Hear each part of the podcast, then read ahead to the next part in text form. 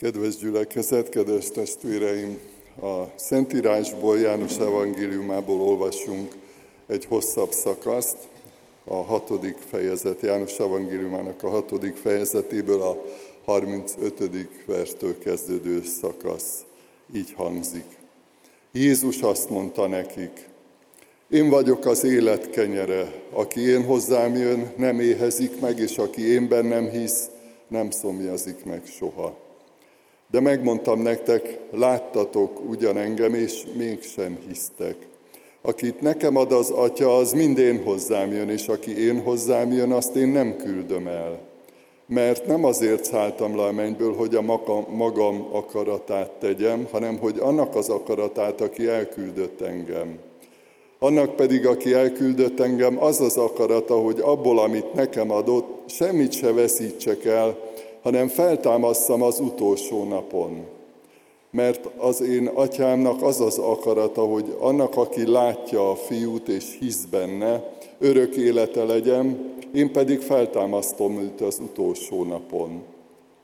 A zsidók ekkor zúgolódni kezdtek ellene, mert ezt mondta, én vagyok az a kenyér, amely a mennyből szállott le, és azt kérdezték, nem Jézus ez, a József fia, akinek ismerjük apját és anyját?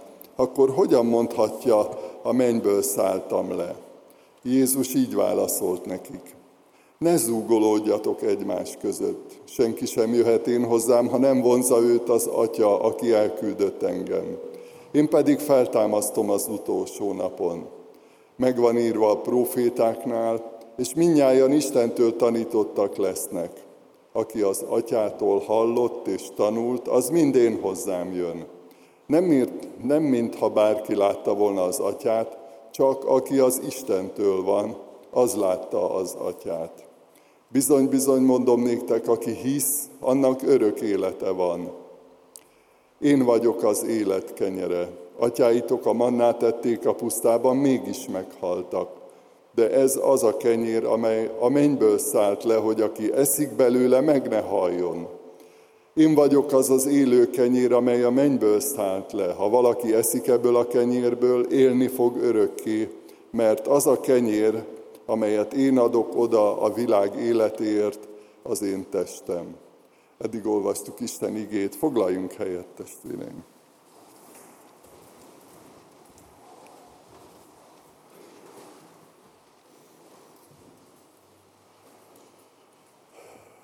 Kedves gyülekezet, kedves testvéreim!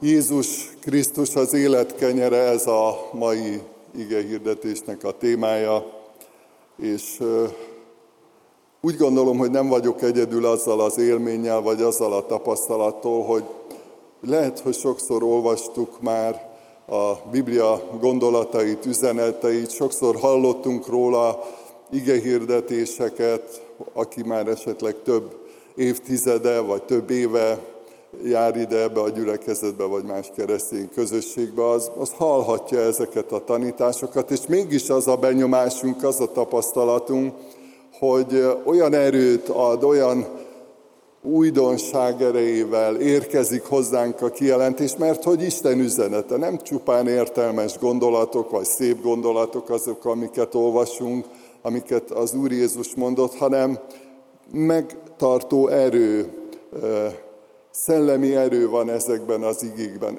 Pálapostól egyébként, amikor arról ír, hogy ő hogyan szeretne beszélni, hogyan szeretne prédikálni, akkor azt mondja, hogy, hogy nem okoskodni akarok, nem emberi bölcsességeket akarok mondani, hanem, hanem azt akarom, hogy meggyőző erő, az Isten ereje legyen a, a szavaimban.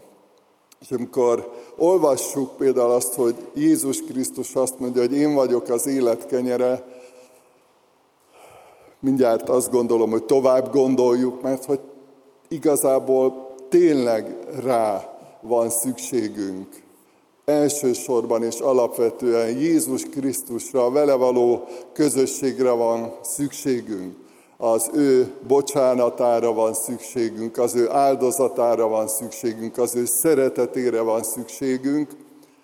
Ez a hitünknek a lényege, így kötődünk, így kapcsolódunk a mi megváltónkhoz, az Úr Jézus Krisztushoz. Bízom benne, hogy ma is így járunk, hogy ezeket az egyébként jól ismert gondolatokat és üzeneteket újra átgondoljuk, és újra erőforrást jelenthet nekünk, vagy még tovább megyek, döntés elé állít, hiszen Isten igéje nagyon sokszor, amikor olvassuk vagy halljuk, akkor döntés elé állít minket, hogy akkor hogyan tovább, mit szeretnénk csinálni, mit kezdünk ezzel az üzenettel, ezzel a kérdéssel, ezzel a megbízással, ezzel a leleplezéssel, amiben, amivel találkozunk az Isten igében. Amikor egy bibliai szakaszt tanulmányozunk, akkor sokszor elmondjuk, hogy az összefüggéseket is fontos látni. Nem szabad kiragadni egy-egy gondolatot a környezetéből, az előzményekből, vagy éppen a folytatásból, hanem meg kell próbálnunk, ez néha munkás, meg dolgos feladat, együtt látni az isteni igét, az isteni kijelentést. És éppen ezért szeretnék most egy kicsit az előzményekről beszélni. Mielőtt az Úr Jézus elmondta ezt a tanítást, hogy ő az élet kenyere, mielőtt ezt a kijelentést megfogalmazta, azt olvassuk, hogy sokan keresték őt. Ugye megelőzte ezt a tanítást, a, amiről hallottunk a bevezetőben is, a kenyérszaporításnak a csodája, hogy a kevésből, a kicsiből sok ezer ember jól lakott, mert hogy Jézus Krisztus megáldotta, megtörte a kenyeret, megsokasította, és így mindenkiről gondoskodott, aki ott volt abban a tömegben, abban a sokasságban. Ezt olvastuk az előző versekben, amit egyébként az imént nem olvastam föl. Amikor megtalálták Jézust a tenger túlsó partján, megkérdezték tőle, Mester, mikor jöttél ide? Jézus ezt válaszolta nekik. Bizony mondom néktek, nem azért kerestek engem, mert jeleket láttatok, hanem azért, mert ettetek a kenyerekből és jól laktatok. Hogyha mélyebben végig gondoljuk ezt, a, ezt az igét, ezt az üzenetet, akkor meg is ijedhetünk tőle. Mert azt gondolom, hogy az alapvető és elsődleges emberi válaszunk vagy reakciónk arra, amikor sok ember együtt van, amikor egy nagy tömeg együtt van, ugye az nagyon klassz dolog, abban van egy, egy olyan hangulat, vagy úgy is mondhatnánk, egy olyan lelkület a, a tömegnek az ereje, vagy gondoljatok arra, amikor együtt énekelünk, sokan énekelünk együtt, felszabadultan, hogy milyen ereje, milyen szellemi ereje van egy, egy ilyen közös éneklésnek, amikor magasztaljuk az Urat. És valahogy én úgy képzelem el, de azt gondolom, hogy mindannyian, akik olvassuk ezeket a történeteket, a Jézusról szóló eseményeket, hogy hát milyen jó az, hogy, hogy Jézus után tömegek mentek, rengeteg ember kereste őt, azt olvassuk a Bibliában. Meg akarták találni, valahogy kap, közel akartak kerülni hozzá. És Hát azzal az ijesztő valósággal találkozunk, hogy Jézus nem örült neki. De miért nem? Hát nem jó. Hát milyen jó dolga a népszerűség, nem? Amikor tömegek követnek a Facebookon, vagy nem, nem tudom, tehát ma már adatokkal is alá tudjuk támasztani azt, hogy milyen klassz dolog, amikor sokan odafigyelnek ránk, sokan keresnek minket, sokan követnek minket, Jézus Krisztus, mintha ünneprontó lenne. És azt mondja, hogy van egy kis probléma, hogy igazából nem engem kerestek, hanem jól laktatok, jól esett a kenyér, és amiatt jöttetek. Emlékszünk a, a történetre, hogy, hogy egyébként azután az esemény, a csoda után is királyá akarták, tehát ilyen király kell nekünk, nem? Aki ad enni. Jól lakat minket. Jó körülményeket biztosít. Nem? Hát ez az igazi. És Jézus azt mondta, hogy rosszul közelítitek meg a kérdés, hogy nem jó az indíték, nem jó a, a motiváció. És milyen sokszor beleszaladunk ebbe a valóságba, a Szentírásban is, de jó, hogyha egy kicsit tükörbe nézünk, és néha magunkban is, én, én számtalanszor magamban is felfedeztem azt, hogy egyébként lehet, hogy valami jót csinálok, de nem biztos, hogy jó az indíték. Nem biztos, hogy önzetlen az indíték. Nem biztos, hogy Isten van a középpontban, vagy, vagy az az indítékom, hogy neki szerezzek dicsőséget. Nem, valamilyen emberi népszerűség. Mennyien vannak, ugye, adatokkal bizonyos. Hány ezer fős tömeg volt, ugye mi is szoktuk mondani egyébként, nagyszerű élmény volt, aki ott volt, emlékezhet rá, 89-ben, akkor 90 ezer ember volt, a, akkor még úgy hívták, hogy Népstadionban. Elképesztő tömeg. Nagyszerű igehirdetés, rengeteg ember, aki jelezte, hogy ő szeretne követ, szeretné követni az Úr Jézust. Tehát hatalmas élmények, és önmagában nem a sokasság ténye a probléma, hanem az Úr Jézus azt mondja, hogy az a baj, hogy, hogy nem tiszta a, az indítéka a közeledésnek, a, az Isten keresésnek. És hát ez, ez nagyon elgondolkodtatta a mi világunkban, a mi, mi környezetünkben, a mi társadalmunkban, vagy a mi, mi Európánkban, ahogy így mondjuk, hogy, hogy miért keressük igazán Istent. Miért keressük igazán Jézus Krisztust? Mi a fő indítékunk? Mi az, amit igazán szeretnénk? Önzetlenek vagyunk, Isten dicsőségét keressük, Isten országának a, a dicsőségét, terjedését, vagy ahogy megfogalmazza az igen, nagyon szeretem ezt, hogy, hogy egyre többen adjanak hálát az Isten dicsőségére. Ez az indítékunk, vagy valami más? Valami statisztikai mutató, mennyien vannak. De milyen szívvel vannak? Ugye erről nem nagyon vannak statisztikák, hogy, hogy mondjuk egy konferencián, vagy egy gyülekezeti istentiszteleten, vagy bármilyen ilyen jellegű rendezvényem, ki milyen indítékkal van ott? Miért énekelünk? Miért szolgálunk?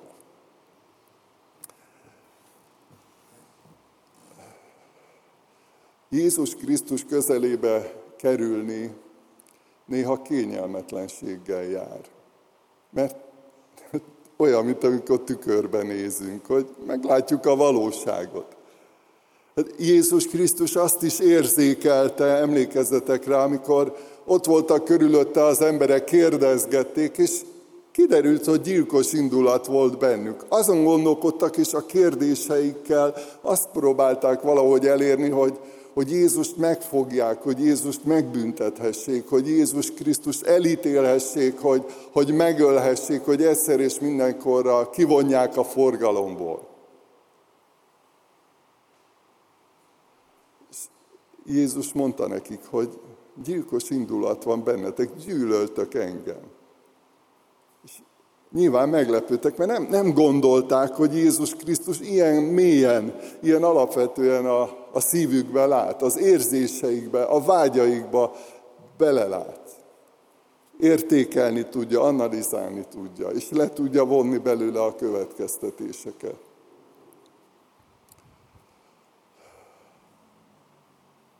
Miért imádkozunk? Miért vagyunk Isten tiszteleten? Miért keressük Jézust? Én azt kérem magamnak is, nektek is, hogy, hogy legyen ez a néhány perc segítség abban, hogy nem, nem ilyen beteges önmarcangolásra gondolok, hanem amikor azt szoktuk mondani, kijövünk a világosságra, amikor, amikor Isten átvilágíthat minket, amikor, a valóság kiderül a, a magunk számára is, amikor nem akarjuk sem magunkat becsapni már, nem akarunk képmutató lenni, nem akarunk másokat sem becsapni, hanem azt szeretnénk, hogy tényleg Jézus Krisztust keressük, az ő személyét, az ő igazságát, az ő valóságát, és azt mondja az Úr Jézus emlékezzetek, hogy keressétek először az Isten országát. Úgy is mondhatnánk ezt, hogy keressétek a legjobban, vagy elsősorban, vagy alapvetően. Mert egyébként, hogyha őszinték vagyunk magunkhoz, meg egymáshoz, hát kenyére is szükségünk van, nem? Meg szeretjük, hogyha egészségesek vagyunk, jobb érzést, mint fájdalmakkal, betegségekkel gyötrődni. Hát te, teljesen jó az, hogyha a gondviselésért imádkozunk, sőt az Úr Jézus ugye a mi atyánkban tanít minket, hogy a mindennapi kenyerünket add meg, add meg nékünk ma. Nem azt mondja az Úr Jézus, hogy, hogy nem fontos a kenyérkérdés, nem fontos a munka kérdése, ugye erről is Pálapostól több helyen ír, több gyülekezetnek ír, amikor voltak zavarok ez ügyben, hogy hát ki nem akar dolgozni, az ne is egyik. Hát tessék becsületesen dolgozni. Tehát, hogy nem azt mondja az Úr Jézus, hogy ezek nem fontos kérdések, ezek a, mondhatjuk itt társadalmi kérdések, hanem azt mondja, hogy a legfontosabb az, hogy az életet keresd, Krisztust keresd, hogy higgy benne, hogy bíz benne, hogy bízd rá az életedet. Judás is jött egyszer Jézushoz. Több fordítást megnéztem ez ügyben, és, és a legtöbben úgy fordítják ezt a részt, hogy azt kérdezi az Úr Jézus Júdástól, hogy barátom, miért jöttél? Nem is biztos, hogy Júdás a tudatában volt annak, hogy, hogy mit tesz, hogy mit csinál. És Jézus megkérdezi tőle, hogy magát is ismerje már meg, vagy ismerje fel. Egyébként később felismerte, hogy mit tett, vagy értékelte, hogy, hogy mit tett. Miért jöttél?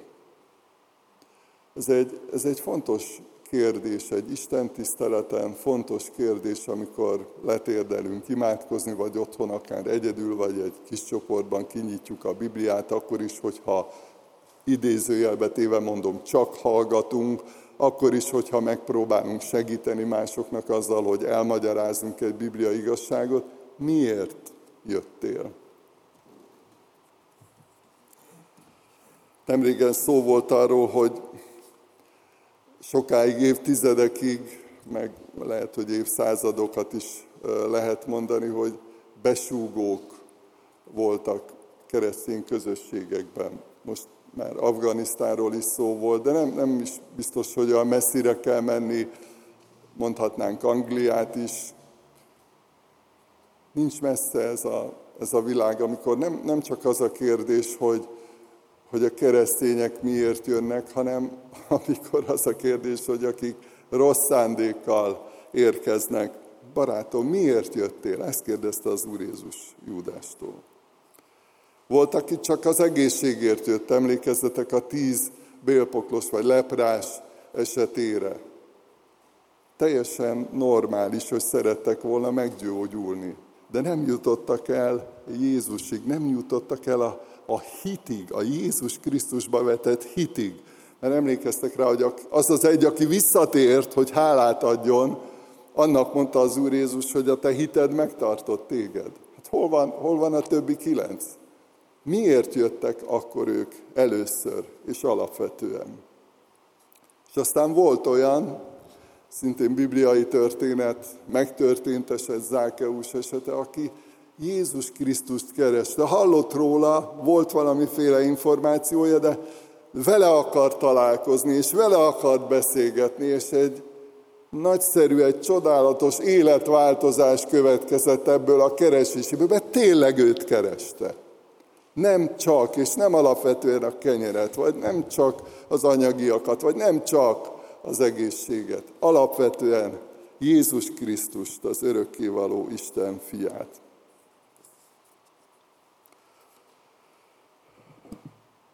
Következő kérdés, amit szeretnék veletek együtt átgondolni, hogy mi az Isten akarata. Itt ebben a szakaszban, amit felolvastunk, többször visszatérő üzenet, visszatérő gondolat ez.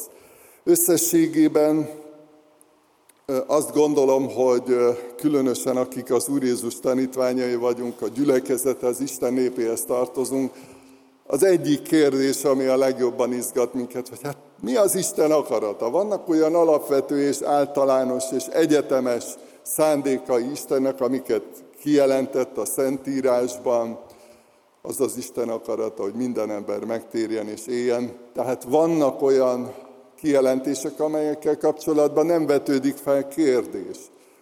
De úgy gondolom és tudom, hogy sokan voltatok, vagy lehettek akár most is olyan helyzetben, hogy mondjuk hogyan tovább a munkát illetően, a családot, vagy éppen a párválasztást illetően, vagy, vagy egy, egy kapcsolat megromlása esetén a rendezést, hogyan tovább, mit lépjünk, hogy lépjünk, óriási kérdés, hatalmas kérdés, hogy mi, mi az Isten akarata, hogyan tovább. És az Úr Jézus ebben is segít, amikor azt mondja, hogy alapvetően és elsősorban arra kell összpontosítani, az előbb már utaltam erre az ígére, hogy keressétek először az Isten országát, vagy elsősorban, vagy alapvetően, vagy leginkább, vagy legjobban Jézus Krisztust keressétek. Az Isten akarata az is, ezt többször eh, jelezte az Úr Jézus ebben a beszélgetésben, hogy, hogy örök élete legyen az embernek, hogy igazi élete legyen.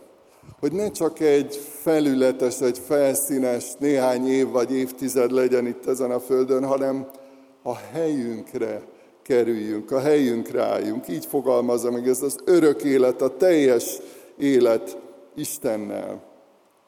Azt mondja az Úr Jézus, én vagyok az élet kenyere, aki én hozzám jön, nem éhezik meg, aki én bennem hisz, nem szomjazik meg soha. Ez a teljességet jelzi, a, a megelégedést, az otthon érzését, hogy jó helyen vagyok, az Istennel, a hitben, a szeretet közösségben otthonra találtam. A helyemen vagyok. Mi az Isten akarata? Hogy helyreálljunk, hogy kiteljesedjünk az Istennel való közösségben. És kapcsolja ehhez az Úr Jézus többször ebben a beszélgetésben a feltámadás valóságát. Azt mondja, az én atyámnak az az akarata, hogy annak, aki látja a fiút és hisz benne, örök élete legyen, én pedig feltámasztom őt az utolsó napon. Ez a célja, ez az akarata a velünk kapcsolatban. Az Úr Jézusnak azt is mondhatjuk, hogy ezért érkezett, ezért vállalta a földi utat, ezért vállalta a szenvedést, ezért vállalta a halált, az engesztelő áldozatot. Ezen túl, vagy ezen belül, és mindegy, hogy hogy fogalmazom, eh, fontos neki a kenyér kérdés is. Mózes könyvéből szeretnék olvasni egy igét, amíg csak föld lesz, nem szűnik meg a vetés és az aratás, a hideg, a meleg, a nyár és a tél a nappal és az éjszaka. És így fogalmazza meg ennek a kiteljesedését Pálapostól, hogy aki tulajdon fiát nem kímélte, hanem minnyájunkért odaadta, hogy ne ajándékozna nekünk vele együtt mindent egy olyan értéket, egy olyan ajándékot, egy, mondjuk így egy olyan csomagot, egy olyan teljességet kínál Isten a megváltással együtt, amiben benne van az Isten előtti szeretet. És ugyanakkor gondoljatok arra, hogy, hogy ez akkor is igaz, hogyha vannak olyan testvéreink, akikért imádkoztunk is az Isten tisztelet elején, akiknek egyébként veszélyben van az élete akik nem tudják, hogy megérik-e a holnapot, akik nem tudják, hogy mi fog történni a következő napokban, vagy a hetekben, vagy csak sejtik, hogy mi fog történni a családjukkal, a feleségükkel, a gyermekeikkel. Isten teljes életet akar adni, és azért van, hogy sokféle ember megtér. Olyan is, aki üldöztetésben van, sokszor egyébként ismeritek ezt a mártírok vére magvetés, sokszor ott még, még többen kapcsolódnak, hogyha az átlagokat nézzük. Istenhez. A, a, ez valami megrendítő csoda, hogy, hogy ez hogy van, meg miért van így. De lehet, hogy valaki anyagi gondokkal küzd és szegény, és mégis Istenre talál, és van, aki jó módú, és nincsenek ilyen jellegű problémái. Lehet, hogy valaki egészséges, és úgy tér meg, mert belátja, hogy lehet, hogy minden jó, meg minden sikerül, csak éppen a legfontosabb hiányzik neki Isten. És lehet, hogy valaki a betegségében, a nyomorúságában fordul Istenhez is.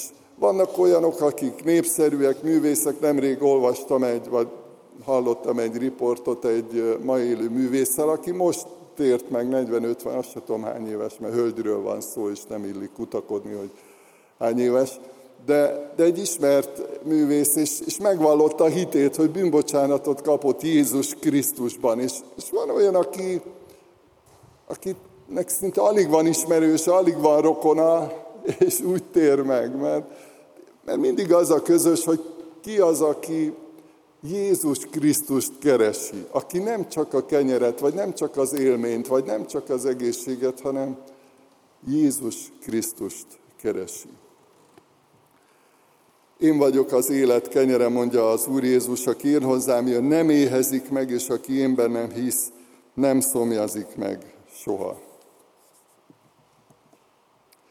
Kicsit ezekre építve ugye a legfontosabb kérdés, kis játék a szavakkal, hogy hát mi a legfontosabb. Ugye ez a legfontosabb kérdés, hogy mi a legfontosabb.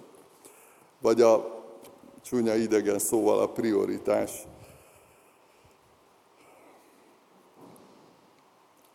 Amikor az Úr Jézus kiküldte a, a tizenkét tanítványát, ezt mondta nekik is, menjetek el, hirdessétek, elközelített a mennyek országa, gyógyítsatok meg betegeket, támasztatok föl halottakat, tisztítsatok meg leprásokat, üzzetek ki ördögöket, ingyen kaptátok, ingyen adjátok. Vagy gondoljatok arra, amikor az Úr Jézus kísértésbe esett, az ördög megkísértette őt. Azt mondta, hogy nem csak kenyérrel él az ember, hanem minden ígével, amely Isten szájából származik. Mi a legfontosabb? Az Isten személye, az Isten országa. Keressétek először Isten országát. Az Isten üzenete. Az a közösség, amiért az Úr Jézus is imádkozott, az az egység, hogy Atyám, add meg a tanítványoknak, hogy egyek legyenek, ahogy te és én, mi egyek vagyunk. Ez a valóság, ez a, ez a csoda. És nyilván ehhez kapcsolódik sok minden, nem mindig egyforma mértékkel, és őszintén be kell látnunk, hogy nem mindig értjük, hogy mi hogy van. Néha keresztényeknek van ilyen kísértésük, hogy azt gondolják, hogy minden kérdésre tudnak válaszolni, és néha hiányzik belőlünk az az alázat, ami, amire az Úr Jézus Pétert is figyelmeztette, hogy hát amit én most teszek, azt nem érted, de majd, majd később megérted. Mi szeretjük, ha azonnal mindent értünk, mert úgy gondoljuk, hogy attól teljes az életünk. Mi az igazán fontos? Mi az, ami az élethez kell? És nagyon tanulságos, amikor egy-egy emberrel beszélgetünk arról, hogy egyébként lehet, hogy sok minden rendben van a, az életében, a hétköznapjaiban, az anyagiak területén, és mégis néha kicsúszik a, az ilyen emberek száján is, hogy az az élet, amit élek, az nem élet. Mert valami alapvető dolog hiányzik. És pontosan ez volt Jézus Krisztusnak is a tapasztalata, hogy hogy az embereknek rá van szükségük, a hitre van szükségük, a megtérésre van szükségük. Van olyan ember, aki ideges lesz ettől, ha ezt hallja, hogy, hogy szükség van a megtérésre, szükség van az újjászületésre. És Jézus azt mondja, ez a legfontosabb. Az az Istennek tetsző dolog, hogy higgyenek abban, akit ő küldött.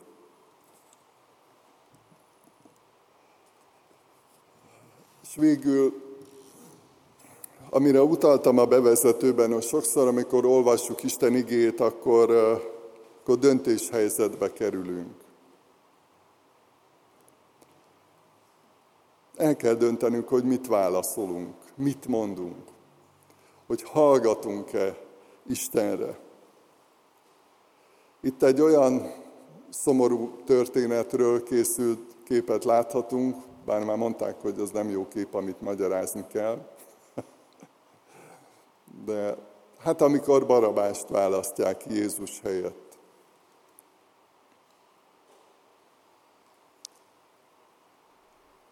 És bátorítalak titeket arra, hogy, hogy mi Jézust válasszuk.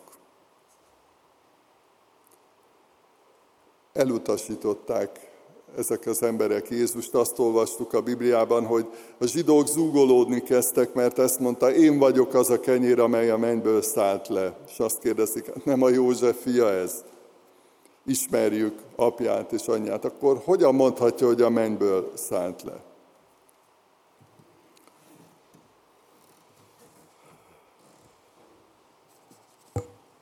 Nem csak a tekintetben van szükség döntésre, hogy, hogy Jézus vagy Barabás, vagy Isten és a világ, sokféleképpen fogalmazzuk ezt, hanem akkor is, és olyan összefüggésben is szükség van döntésre, amikor az a tétje, hogy most ha, ha Jézust választjuk, akkor miért?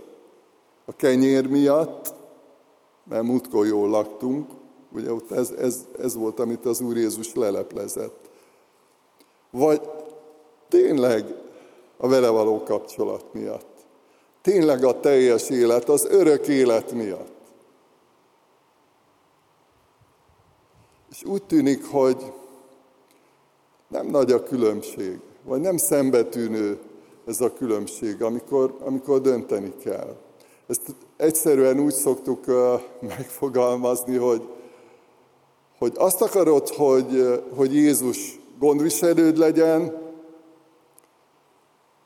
szabadítód legyen, mert azt a legtöbb ember akarja, hogy megszabadítsa attól, ami nem jó. Ezt a legtöbb ember akarja. Vagy azt akarod, hogy az urad legyen. Hogy ő mondja meg. Mert hogy mi az ő akarata? Ő, ő mondja meg, hogy hogy gondolkodjunk, hogy mit tegyünk, hogy mit csináljunk, hogy hova induljunk, hogy hova vagy kinek, ki felé szolgáljunk, mit tegyünk. Sokan, akik akár szenvedélyekkel, szenvedélybetegekkel, akár vívódó, önmagukban vívódó emberekkel foglalkoznak, erről számolnak be, hogy, hogy a legtöbb ember azt akarja, hogy Jézus ott legyen, hogy Jézus vigyázzon rá, hogy Jézus mellette legyen de azt nagyon kevesen akarják, hogy Jézus uralkodjon rajtuk. Az indulataikon, az érzelmeiken, a vágyaik, vágyaikon, az indítékaikon. És én biztatlak titeket, magamat is egyébként, hogy, hogy hozzunk majd egy ilyen döntést, hogy Jézus az Úr. Azt akarom, hogy ő uralkodjon rajtam, hogy ő vezessen, hogy ő töltse be a lelkemet, hogy ő legyen a legfontosabb. Mi a legfontosabb? Hát az, hogy mi a legfontosabb, vagy hogy ki a legfontosabb. Hogy ebben a fontossági sorrendben, vagy csúnya idegen, szóval prioritásban világossá legyen, hogy ki nekünk Jézus Krisztus. És ezért fogunk imádkozni, és ha az imádság után majd egy, egy éneket fogunk énekelni, a szívemet átadom én kezdetű éneket.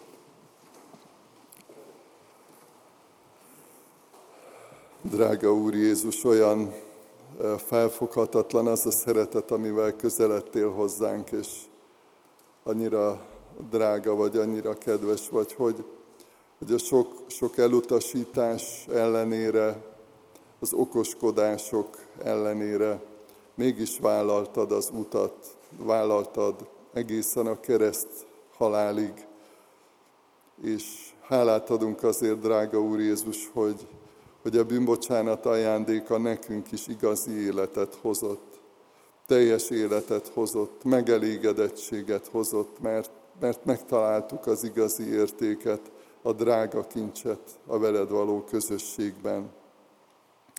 Bocsáss meg, kérünk, hogy, hogy volt, amikor nem volt tiszta a szívünk, amikor nem voltak tiszták az indítékaink, amikor kerestünk téged, amikor belevegyültek akár emberi vágyak, vagy önző kívánságok, csupán emberi szempontok, amik idegenek voltak nálad, vagy tőled. De köszönjük neked, hogy ezekre is rámutatsz, mert szeretsz minket, és, és jó indulatból és szeretetből tartod elénk a tükröt is. Hálát adunk azért a teljességért, amit kivívtál nekünk a Golgotai kereszten. Hálát adunk azért, hogy reménységet adtál a szívünkben, hogy feltámasztasz az utolsó napon, hogy az örök dicsőségben együtt magasztalunk téged, mindazokkal, akik hisznek benned, akik szeretnek téged.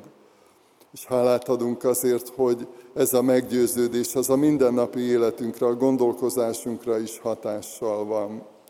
És Urunk, kérünk téged segíts, hogy ne elsősorban a körülményeinktől tegyük függővé a, a hitünket, a belédvetett bizalmunkat, hanem tényleg a, a hozzád fűződő kapcsolatunkból. És most különösen azokért könyörgünk, akik mérhetetlenül nehéz és veszélyes helyzetben vannak. Urunk, erősítsd meg az ő hitüket, Segíts, hogy soha ne feledkezzünk el imádkozni értük, kik bármilyen nehézséggel, nyomorúsággal küzdenek.